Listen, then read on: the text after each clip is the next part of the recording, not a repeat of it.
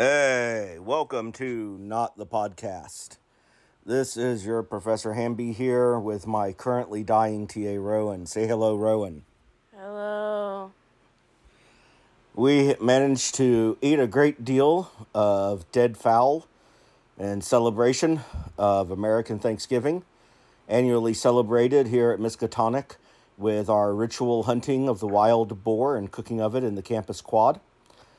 And, uh, well, not just the boar, of course, you know, the wild turkeys and uh, chickens as well.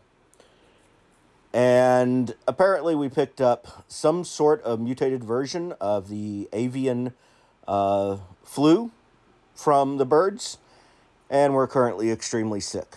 And Rowan sounds like a 60 year old 10 pack a day smoker. it informs me that she's dying. We're currently in a race to see who dies first so that the other has to deal with the corpse. But regardless, we'll be back next week continuing Neil Gaiman's Sandman. Class is dismissed.